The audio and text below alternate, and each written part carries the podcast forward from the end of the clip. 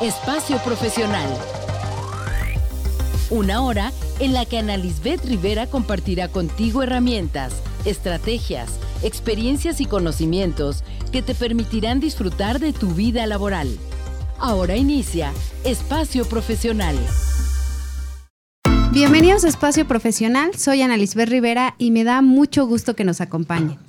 Hoy continuaremos con la serie de programas de comunicación no violenta y en esta ocasión platicaremos sobre lo que le pedimos a los demás para enriquecer nuestra vida. Y para hablar al respecto nos acompaña Gerardo Aritgis, quien es psicoterapeuta humanista con especialidad en logoterapia y análisis existencial, psicoterapia gestal, psicoterapia corporal, enfoque centrado en la persona, tanatología y formador en comunicación no violenta. Bienvenido nuevamente, Gerardo. Es un gusto tenerte aquí en Espacio Profesional. Igual, Ana, yo igual, con mucho gusto seguir compartiendo este temazo. con mucho placer de, de seguir compartiendo la comunicación no violenta. Gracias por la invitación. Y a muchos les gusta, ¿eh? muchos nos han solicitado que continuemos con esta serie de programas porque a final de cuentas es algo que creo que es fundamental en las organizaciones. ¿Y qué te parece si, hablando de cómo enriquecer nuestra vida personal y laboral, cómo podemos irnos comunicando con las personas, empezamos con que nos digas un poquito esto del lenguaje de acción positiva? Del lenguaje de acción positiva. Bien, uh, ¿cómo poder hacer lo que no quieres que haga? ¿por qué no mejor pedirme lo que sí quieres que haga? Entonces, no hagas esto, que no significa que no lo podamos decir, pero es mucho más, la imagen de, de las personas con las que queremos interactuar, es mucho más concreto, mucho más específico, que nos digas qué es lo que sí quieres que haga en peticiones de acción concreta. Generalmente hablamos en un sentido vago, como respétame. Sí, pero ¿y eso en cuestiones concretas cómo se ve? O sea, ¿qué esperarías cuando digas respétame en, una acción cotidiana? ¿Qué me deberías hacer? ¿O qué pedirías que haga para que esa necesidad tuya quede cubierta? Entonces, ¿cómo pedir sin hablar en un, en un lenguaje vago, abstracto, sino hacerle saber a la persona lo que sí esperas, lo que te gustaría verla hacer para que esa necesidad tuya o de la empresa quede atendida? Entonces, eso, ¿cómo se va oyendo? Como Fíjate que me va haciendo mucho sentido porque las empresas o las organizaciones, cuando hay conflictos entre áreas, que no suele pasar muy seguido, ¿verdad? La gente llega y te hace una petición, pero de verdad, así como tú dices, respétame o cumple con tu trabajo, pero no son muy específicos. Sí, ser responsable, ¿no? ¿no? Este, y justo de lo que estamos buscando acá es hablar en un lenguaje de acción concreta para que la persona pueda formarse una imagen de qué se espera específicamente y sobre todo, más que un lenguaje de obligación, un lenguaje que pueda invitar a las personas a que se puedan conectar empáticamente a aquello que les pides. Generalmente en esta sociedad, lo hemos repetido a lo largo de los programas que me has invitado acá, brincamos del estímulo a la petición, pero no profundizamos en qué vamos sintiendo y qué vamos necesitando. Acordémonos que hemos dicho que nos vamos volviendo ajenos a nuestras necesidades por el tipo de educación que recibimos. Esa socialización nos hizo no poner el foco en aquello que está vivo en mí, en aquello que está vivo en lo que necesito, que después podemos trasladar a las áreas de trabajo, sino estamos mucho más atentos a lo que necesitan terceros, no en tanto en lo que necesito yo. Entonces no sabemos bien qué pedir porque no somos muy conscientes de qué necesitamos. Entonces, cuando vamos directo a, un, a una petición en inmediatez, sin habernos detenido a ver realmente qué siento y qué necesito, generalmente lo que pedimos es bastante distante de lo que estamos esperando que hagan las personas. Y nos generamos falsas expectativas de que los demás van a entender, como si tuvieran una especie de bola mágica y nos van a entender nada más porque se lo estoy diciendo en un sentido vago.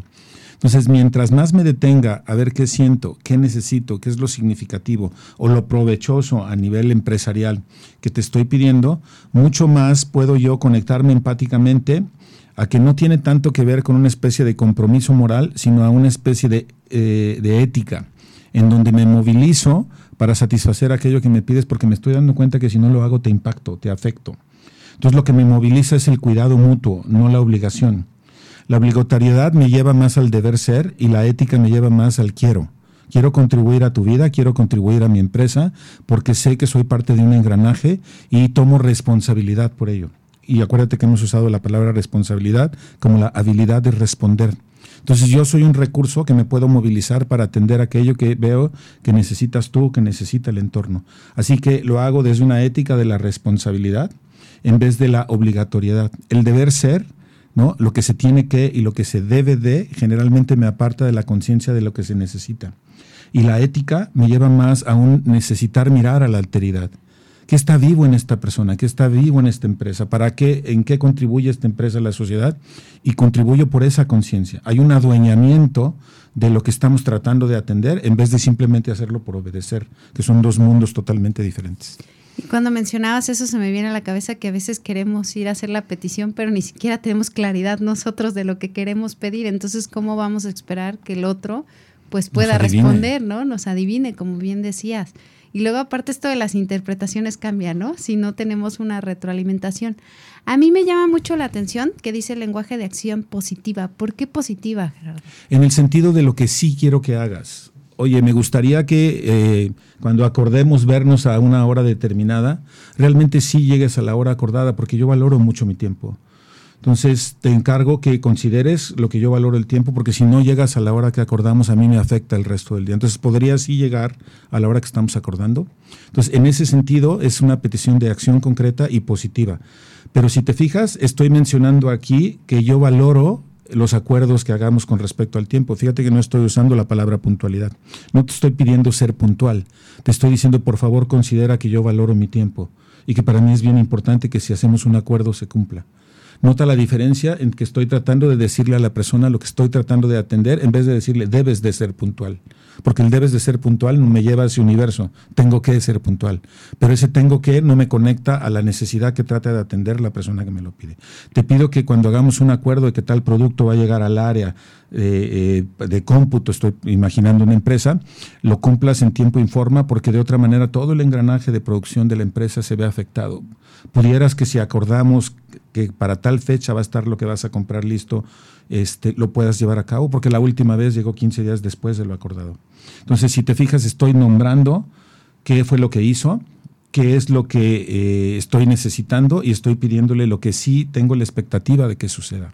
En ese sentido, sería un lenguaje de acción positiva y concreta que tiene que ver mucho con, se me viene a la mente dentro de las empresas o las organizaciones cuando das un feedback o una retroalimentación que sea en ese lenguaje, ¿no? Que muchas veces va enfocado a otras cosas, ¿no? Sí, bueno, estas evaluaciones del desempeño o retroalimentaciones me parece que están más cargadas de juicios moralistas, de hacer una especie de evaluación de si la persona está bien o está mal, si hizo lo correcto o lo incorrecto, y volvemos a ese mundo dicotómico, dualista, moralista, binario en vez de decirle a la persona una retroalimentación que le haga saber cómo contribuye o no a la empresa o a las relaciones.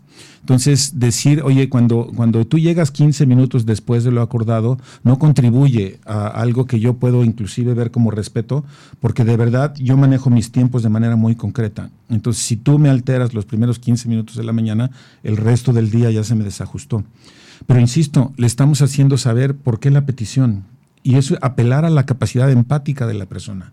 Y que lo que lo mueva a hacer las cosas o no hacerlas sea esa descripción de lo que estamos tratando de atender con lo que se pide.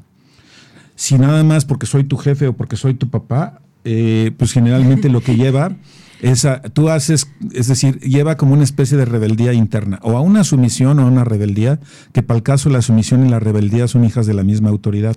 No están en función de una persona que está conectada a lo que se necesita, sino una persona que más bien opera por miedo, culpa o vergüenza. Y si queremos generar chavos, personas, colaboradores, colaboradoras que lo hagan desde una conciencia, me parece que la fuente de miedo, culpa y vergüenza no genera colaboradores conectados ni a sí mismos, ni a las necesidades de los demás, ni mucho menos a los de la empresa, ni a la sociedad, por tanto. Porque la operación viene de esa, ese temor a ser castigado. Por eso me has oído hablar tanto de la lógica de premios y castigos, que me parece que son el engendro de la violencia. Aunque el común denominador operamos desde ese lugar. Entonces, por lo tanto, las sanciones verbales, ¿no? Como eres esto o eres aquello, eres tonto, eres inteligente, ambos son juicios, pero generalmente no los vemos. Y en vez de decirle a las personas, eres tal cosa, decirle, oye, sabes que cuando llegas a la hora que acordamos, no sabes qué feliz me siento porque puedo caminar el resto de mi día acorde a algo que planeé. Así que gracias por hacerlo. Pero si te fijas, nunca le dije, eres tal cosa, eres puntual o no lo eres. Entonces, describirle a las personas cómo contribuyen cuando les pedimos algo, les da esa retroalimentación de qué sí seguir haciendo o qué no seguir haciendo o qué ajustes hacer. Entonces, irle nombrando a las personas eso los va sensibilizando a cómo poder tomar responsabilidad relacional. Y por relacional no me refiero solo a lo personal, también en lo laboral. Pues nos vamos a quedar hasta aquí, por lo pronto vamos a una breve pausa y regresamos. Esto es Espacio Profesional. Estás escuchando Espacio Profesional. Ya regresamos a Espacio Profesional y Mujeres Radiantes este sábado 25 de noviembre a las 8.30 de la noche. El Centro Cultural Teopanzolco ofrecerá una noche de buena música, atendiendo dos importantes aniversarios de Agustín Lara, su natalicio y partida. El bolerista Rodrigo de la Cadena, su escuadrón bohemio e invitados especiales presentan un maratón con las mejores canciones del genial músico, poeta y compositor jarocho, Agustín Lara, el flaco de oro.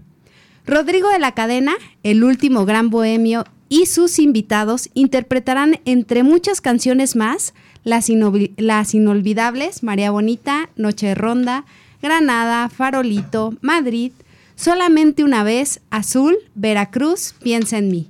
Será una noche especial porque además nos contará anécdotas y datos interesantes. No se lo pierdan porque este programa cierra el ciclo de presentaciones que Rodrigo de la Cadena ofrecerá en Teopanzolco en este 2023. Boletos disponibles en la taquilla del Teopanzolco y en boletia.com. Así que no se lo pierdan, mujeres radiantes, vayan a ver a Rodrigo de la Cadena.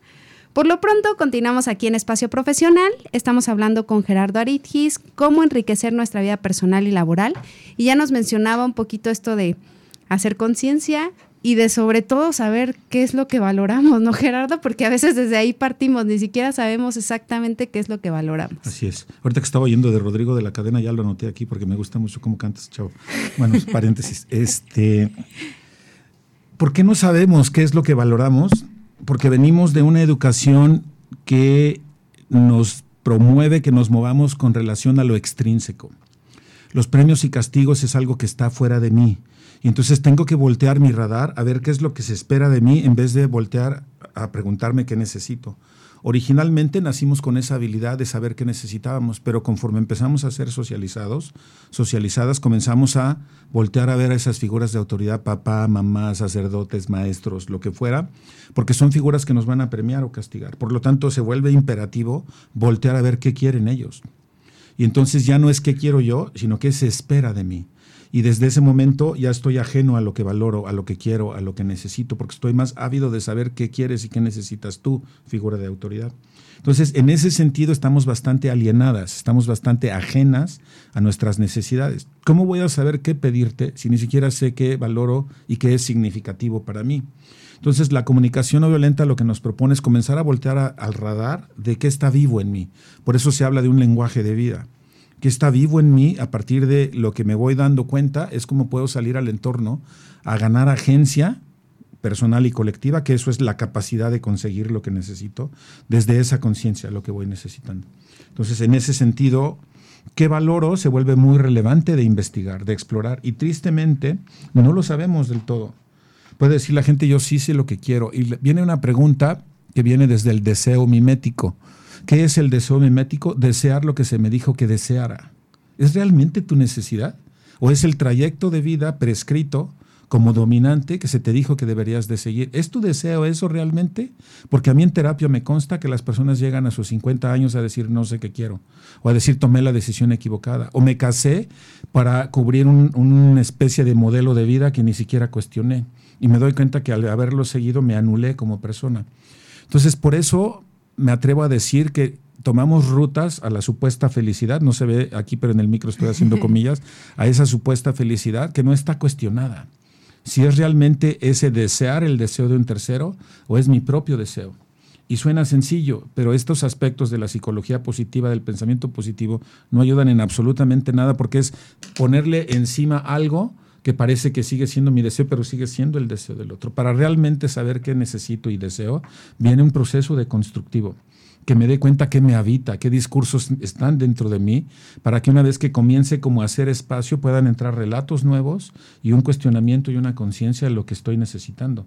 Y conforme voy ganando conciencia que estoy necesitando yo, puedo empezar a ganar conciencia que estás necesitando tú. Por lo tanto, se enriquece la vida porque nos miramos desde otro sitio.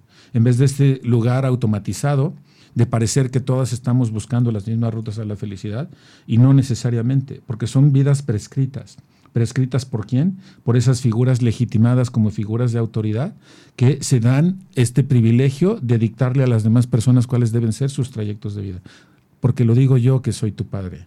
O porque lo digo yo, psicólogo especialista, que hay muchos que se dedican a dar recetas. o, muchos incluso, o muchos incluso que están reclutados por el relato dominante y lo que hacen a sus consultantes es adaptarlos más a lo que los agobia, a lo que los deprime por añadidura van a ser un rebote mucho más ansioso y depresivo de lo que llegaron. Entonces, ¿cómo empezar a liberarnos de todos esos mandatos dominantes concientizando que están dentro de nosotras y que nos dictan maneras de interpretar la vida y esa manera de interpretar la vida dicta el tipo de relaciones que voy a tener y el tipo de pedidos que le voy a hacer a las personas? Entonces, todo un proceso de deconstrucción para entonces no caer en depresión porque además en este sistema, cuando no estoy consiguiendo lo que quiero, tiendo a decir soy yo el de la culpa. Te voy a poner un ejemplo que puede sonar escandaloso incluso para los radioescuchas. Cuando llega un chavo y me dice, me siento deprimido porque no soy buen estudiante, le hago una pregunta, ¿te gusta la escuela? No. Y ahí viene un cuestionamiento importante. Hace un par de días tuve una chica que estaba conmigo y decía, es que ir a la escuela me apaga, pero no le puedo decir eso a mi familia porque todo el mundo cree que es lo bueno. Y aquí es un cuestionamiento a la inmensa mayoría del sistema educativo a ver qué tipo de acompañamiento estamos haciendo con las personas que de repente tienen estados depresivos y ansiosos y ni siquiera tiene que ver con ellos, sino tiene que ver con el sistema educativo al cual estamos imponiendo que se adapten. Y que no es un sistema educativo necesariamente que tenga bien focalizadas las necesidades de sus educandos. Entonces también hay una cuestión de voltear a ver al sistema. Ese sistema donde contribuyo, sea educativo, sea la escuela, sea lo que sea, es un entorno donde puedo florecer realmente se ve, se me ve desde la dignidad y se atiende mis necesidades. Entonces también, ¿cómo voy a saber qué tipo de trabajo conseguir si una vez más ni siquiera me he detenido a preguntarme cuál es mi horizonte, cuál es mi proyecto vital? Aquí esta palabra me gusta mucho, cuál es un proyecto vital al cual aspiro, pero un proyecto vital hecho desde mi autoría, definida en términos propios. ¿Qué quiero yo? Pero eso no se da, con, no son enchiladas, pues. Esto se da a partir de un cuestionamiento mucho más eh, eh, reflexivo de a qué aspiro, qué son las cosas que me mueven, para que una vez que sepa qué me mueve, comenzar a caminar hacia ese horizonte. Pero muchas veces andamos por la vida caminando hacia un horizonte trazado por alguien que no fui yo y no me doy cuenta que no es una ruta trazada desde mi propia autoridad, lo cual es tristísimo. Que ahorita que mencionabas esta parte de primero lo de la escuela que no sé y hacia dónde voy, lo mismo se duplica en los trabajos, ¿no? O sea, la gente también está deprimida y está en esa situación porque igual está en un lugar en donde no quiere estar. En un lugar en donde no puede florecer, en donde no se toma en cuenta que, cuáles son sus necesidades, en donde hay una lógica de obligatoriedad, en donde eh, lo único que se le pide es que no piense, que ejecute y una de las partes más importantes a nivel laboral o en todos los ámbitos que los seres humanos buscamos es florecer, desarrollarnos. No solamente la remuneración económica, sí, sin duda la necesitamos para nuestra sostenibilidad financiera, pero si no es un lugar en donde sientas que la vida está siendo enriquecida, generalmente no va a haber un adueñamiento y la gente no responde igual. Entonces, me parece que hay una responsabilidad a quienes tenemos empresas de cuidar también que no solamente sean las necesidades de la empresa las atendidas, sino de las personas que ahí colaboran. Porque mientras más enriquecidas se sientan, con más ánimo se van a, se van a levantar y contribuir en eso. Pero que no se vuelva un artilugio ficticio, como ahora los ponen a hacer mindfulness en las empresas, para que se vuelvan más productivos. No, el objetivo es realmente empresas que puedan mirar a sus colaboradores desde la humanidad, desde la dignidad. Y eso es algo de lo cual estamos bastante lejos todavía, creo. Y empatar eso que decías, ¿no? Tu proyecto de vida con lo que vas haciendo también a lo largo del camino, ¿no? Que también sería bien cuestionable, porque sería ideal que podamos empatar nuestro proyecto vital a eso, pero ¿cuántas personas en los niveles de pobreza que existen en esta sociedad tendrán esa posibilidad? Porque es fácil hablarlo desde un cierto nicho social para arriba, pero hay personas que tienen que sí o sí darle prioridad a la sostenibilidad financiera. ¿Y dónde estaría la posibilidad de apuntar hacia eso que me es relevante? Y entonces partiríamos de la conciencia de que no todas estamos en la misma posición y que la cancha no está pareja. Pero es curioso, ¿verdad? Que a veces las personas que no tienen la posibilidad buscan la forma y los que tienen la posibilidad andan más metidos en otras se, cosas. Se llega ¿no? a dar, creo yo, que es como esta especie de estatus junior, en donde pues no les costó trabajo, y entonces, como decía mi abuelita, nada más le aparan, estiran la manita para recibir. Pues por lo pronto nos vamos a quedar aquí, vamos a una breve pausa y regresamos. Esto es Espacio Profesional. Estás escuchando Espacio Profesional. Ya regresamos a Espacio Profesional y estamos hablando de cómo enriquecer nuestra vida personal y laboral. Y Gerardo nos va a platicar un poco de cómo podemos hacer esas peticiones conscientes y finalmente cómo podemos confirmar nuestras palabras, Gerardo.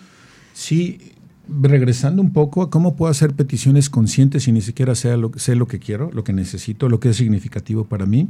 Un paso para hacer peticiones conscientes es comenzar a regresar la mirada a eso que me es significativo. Ya que lo sé, entonces puedo comenzar a nombrar eso que es importante para mí. Entonces, en ese sentido nos referimos a peticiones conscientes. Pero no solamente creer que porque yo lo digo, la otra parte ya entendió. Y dar por sentado, Solo lo que yo digo, ¿no? dar por sentado que eh, hay un principio de inteligibilidad que a mí me gusta mucho cubrir aquí, que es todos hablamos con la intención de ser entendidas.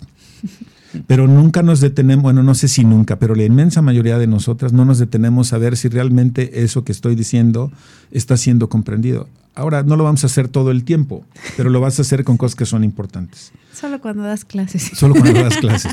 Pero sí me parece importante de repente preguntarle a las personas, oye, esto que te estoy pidiendo realmente es importante para mí y quisiera que me digas en tus palabras qué estás entendiendo. Es como una especie de petición de acuse de recibo. Me quiero asegurar que realmente estemos en el mismo canal porque realmente me importa. Entonces, ¿me puedes decir qué fue lo que me escuchaste decir? Esa es una manera, como una, una petición de contenido. ¿Qué me escuchaste decir? Quiero asegurarme que realmente se recibió. Y no sabes lo difícil que resulta que las personas te lo repitan. Sí. Porque generalmente no te están escuchando para comprender, te están escuchando para responder. Entonces cuando le dices, te voy a decir algo, pero porfa, ten a, pon atención porque te voy a preguntar después si realmente me escuchaste porque de verdad me importa ser escuchada. Entonces, esa, petición de, de, de, evolución. Pero hay también varias cosas que uno necesita saber, porque también le puedes decir, oye, las últimas veces te he pedido que hagas cosas y he visto que no lo haces. Me quisiera, quisiera entender qué hay ahí, que te veo que no lo atiendes. Entonces, quisiera comprender por qué no lo haces y si en esta ocasión que te lo estoy pidiendo estás realmente dispuesto a hacerlo. Pero dame la claridad de si realmente vas a, a incluir la responsabilidad de responder a eso que te pido. Y si hay algún impedimento, házmelo saber, porque de repente no entiendo por qué hablar contigo no produce nada.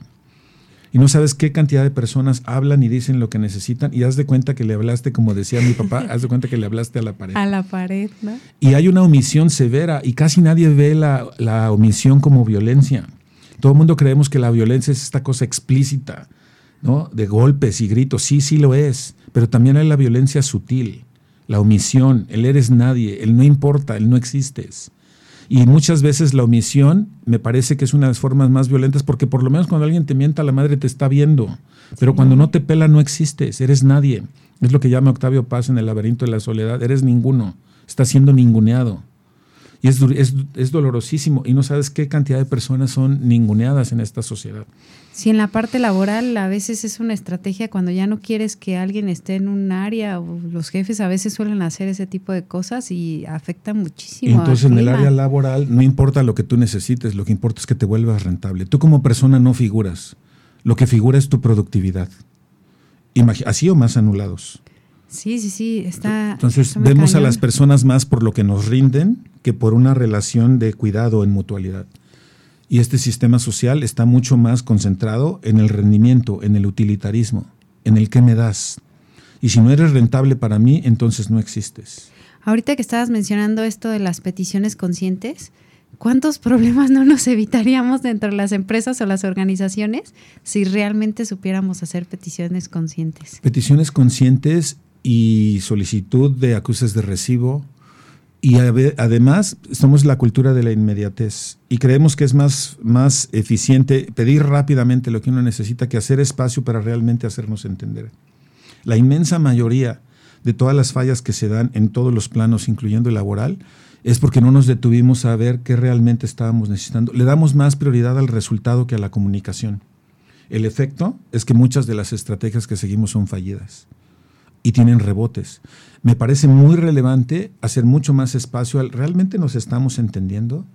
¿no? Y si hacemos ese espacio, las, la calidad de las estrategias que vamos a usar son mucho más certeras porque hubo más espacio, porque hubo más confianza, porque hubo más, nos estamos viendo, ¿verdad? Nos estamos cuidando.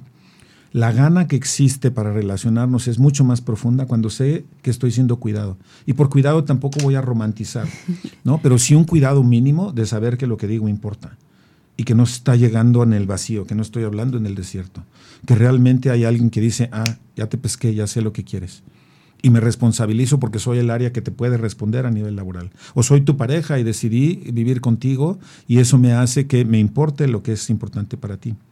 Pero generalmente descalificamos a los demás porque estamos viendo quién está bien, quién está mal, quién tiene la razón, quién no la tiene. Y en ese lugar no hay empatía. En ese lugar hay una mirada moralista que trata de ver quién está bien y quién está mal, y desde ahí no, no se puede producir compasión, empatía, responsabilidad. Entonces, ¿cómo ir haciendo el switch en todos los ámbitos, incluyendo el laboral, para que los liderazgos sean unos que en vez de estar centrados en la autoridad, en la obligatoriedad, en el cumplimiento, sean unos que estén centrados en generar adueñamiento? Que si la gente se va a mover, se mueva porque como líderes estamos generando un tipo de acompañamiento mucho más horizontalizado que uno jerárquico. Generalmente el liderazgo jerárquico genera lo que ya dije, miedo, culpa y vergüenza.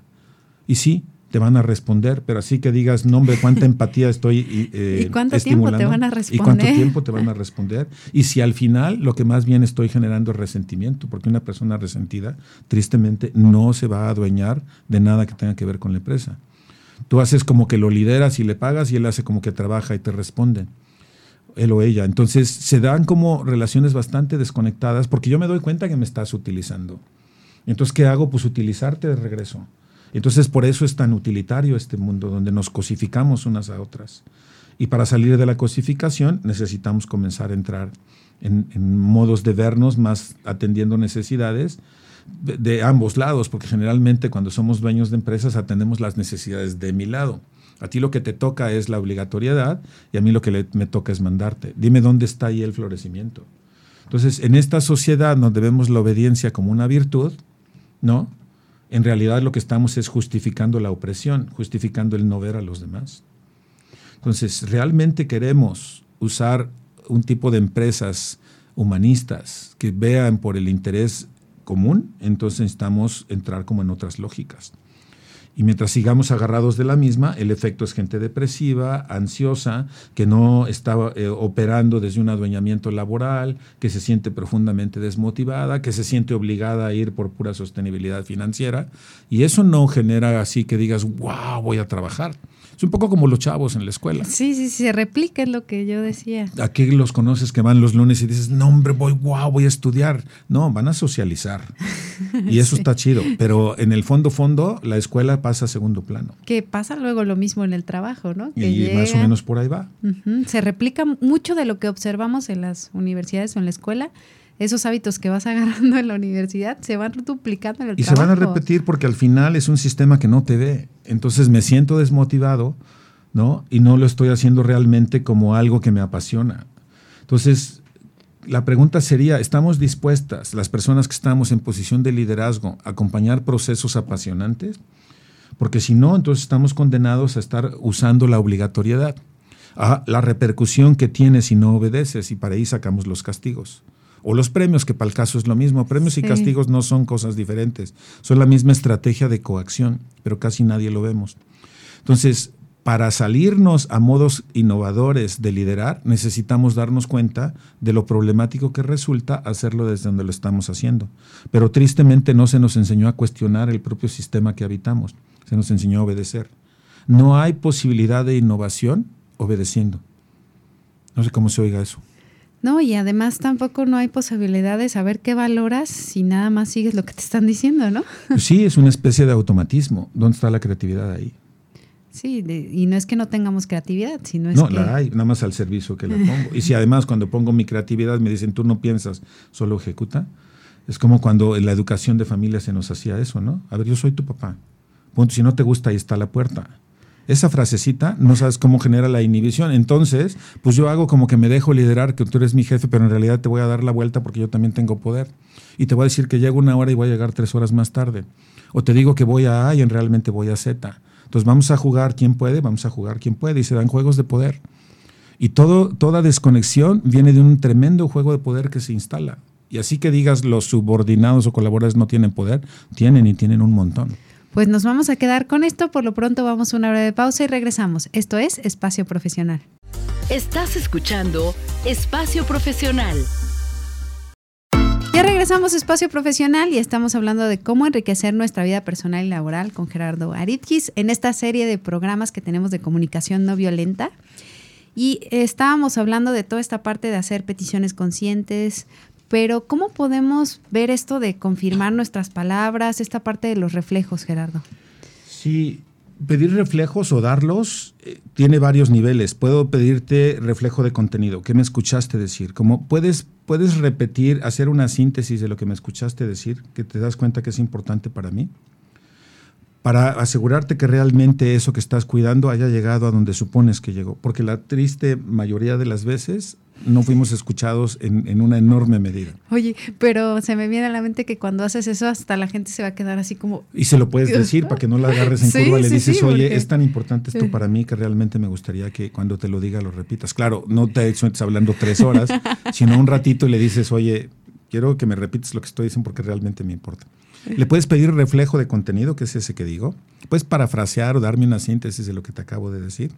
Puedo pedir reflejo de sentimientos. Oye, me gustaría saber qué estás sintiendo con esto que te estoy pidiendo.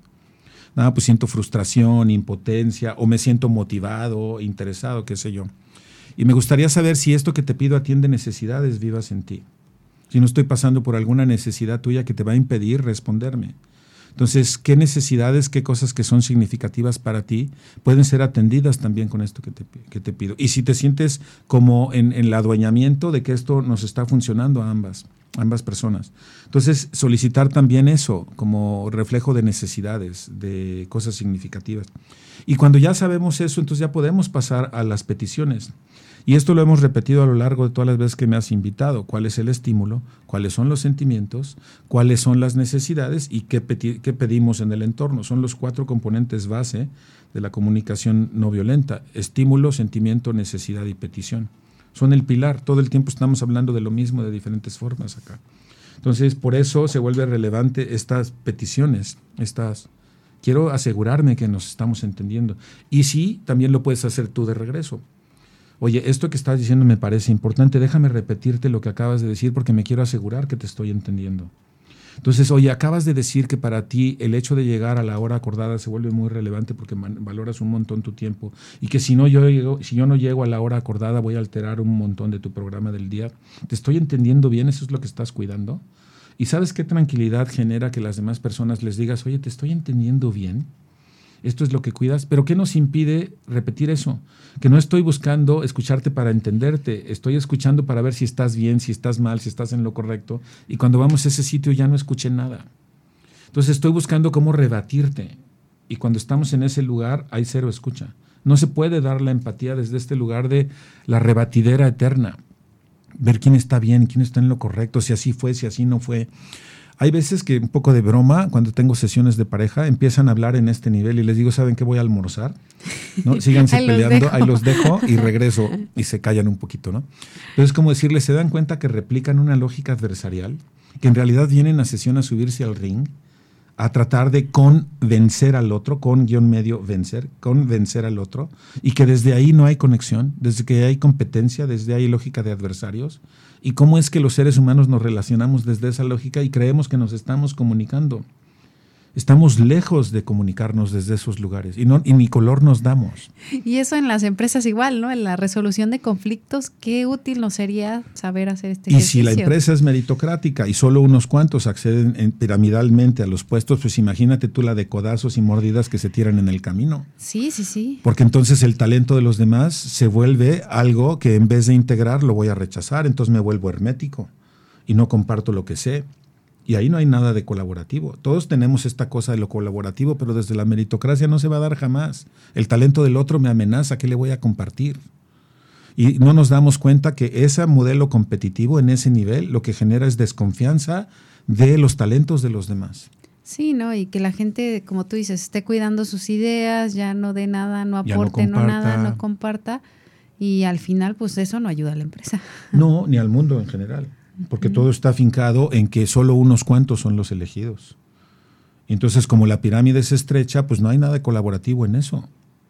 Entonces, justo lo que vamos haciendo este modelo meritocrático piramidal es que entran los rollos jerárquicos, los especialistas, el yo sé más que tú.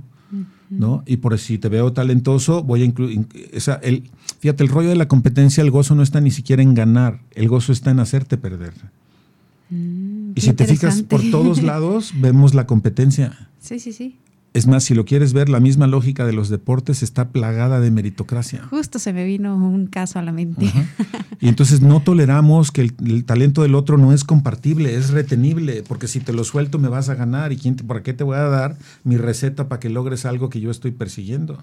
Y a eso le llamamos éxito. Y tenemos películas ahí como En Busca de la Felicidad, donde Will Smith es súper guameado por el sistema social y él se vuelve un financiero que eres, se vuelve parte de los que lo tenían en esa condición. Pero él no se da cuenta, eso le llamamos éxito. Me convierto en una persona que pasa por encima de las necesidades de los demás y a eso le llamo éxito.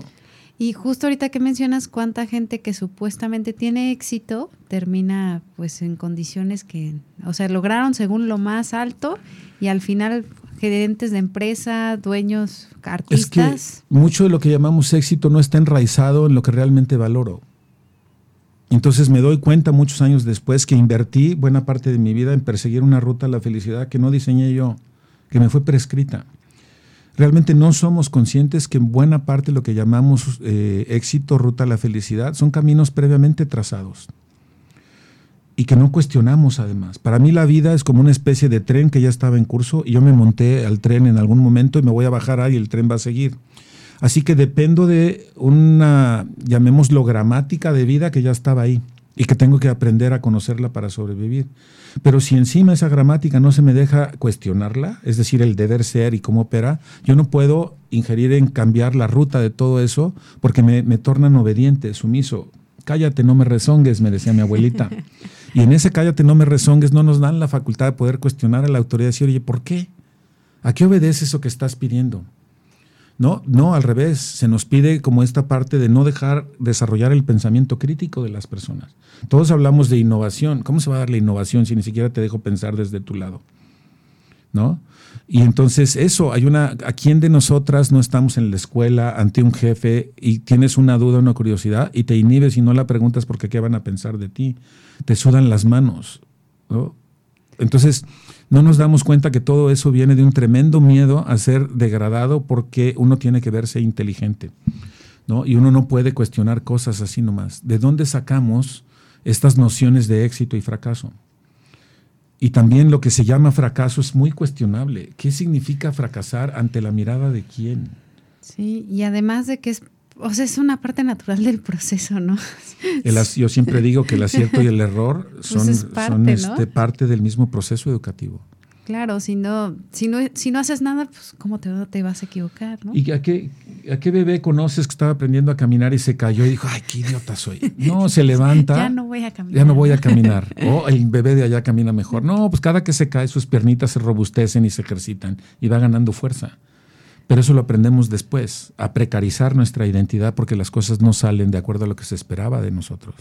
Y para aquellas personas que quieran, pues, saber hacer peticiones conscientes, esta parte de los reflejos, ¿dónde te pueden contactar? Sí, eh, tenemos eh, página de Facebook, de Instagram y Twitter y se, es Otros Mirares. Otros Mirares. Otros Mirares, Facebook, Instagram y Twitter. Eh, y ahí pueden encontrar nuestros cursos que los damos por economía del regalo. La gente contribuye voluntariamente, económicamente con lo que pueda.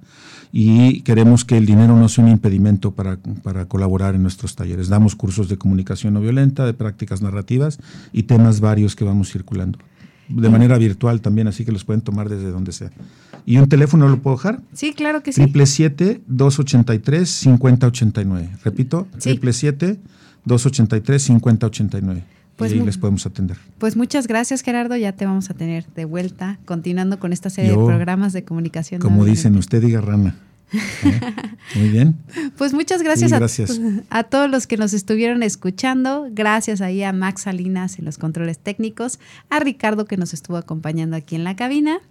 Yo soy Annalise Rivera Esto es Espacio Profesional y recuerden que la vida es una enorme oportunidad para aprender. Muchas gracias y mucho éxito. Así concluye Espacio Profesional. Escucha la próxima semana a Ana Lisbeth Rivera y conoce cómo puedes disfrutar al máximo de tu vida laboral.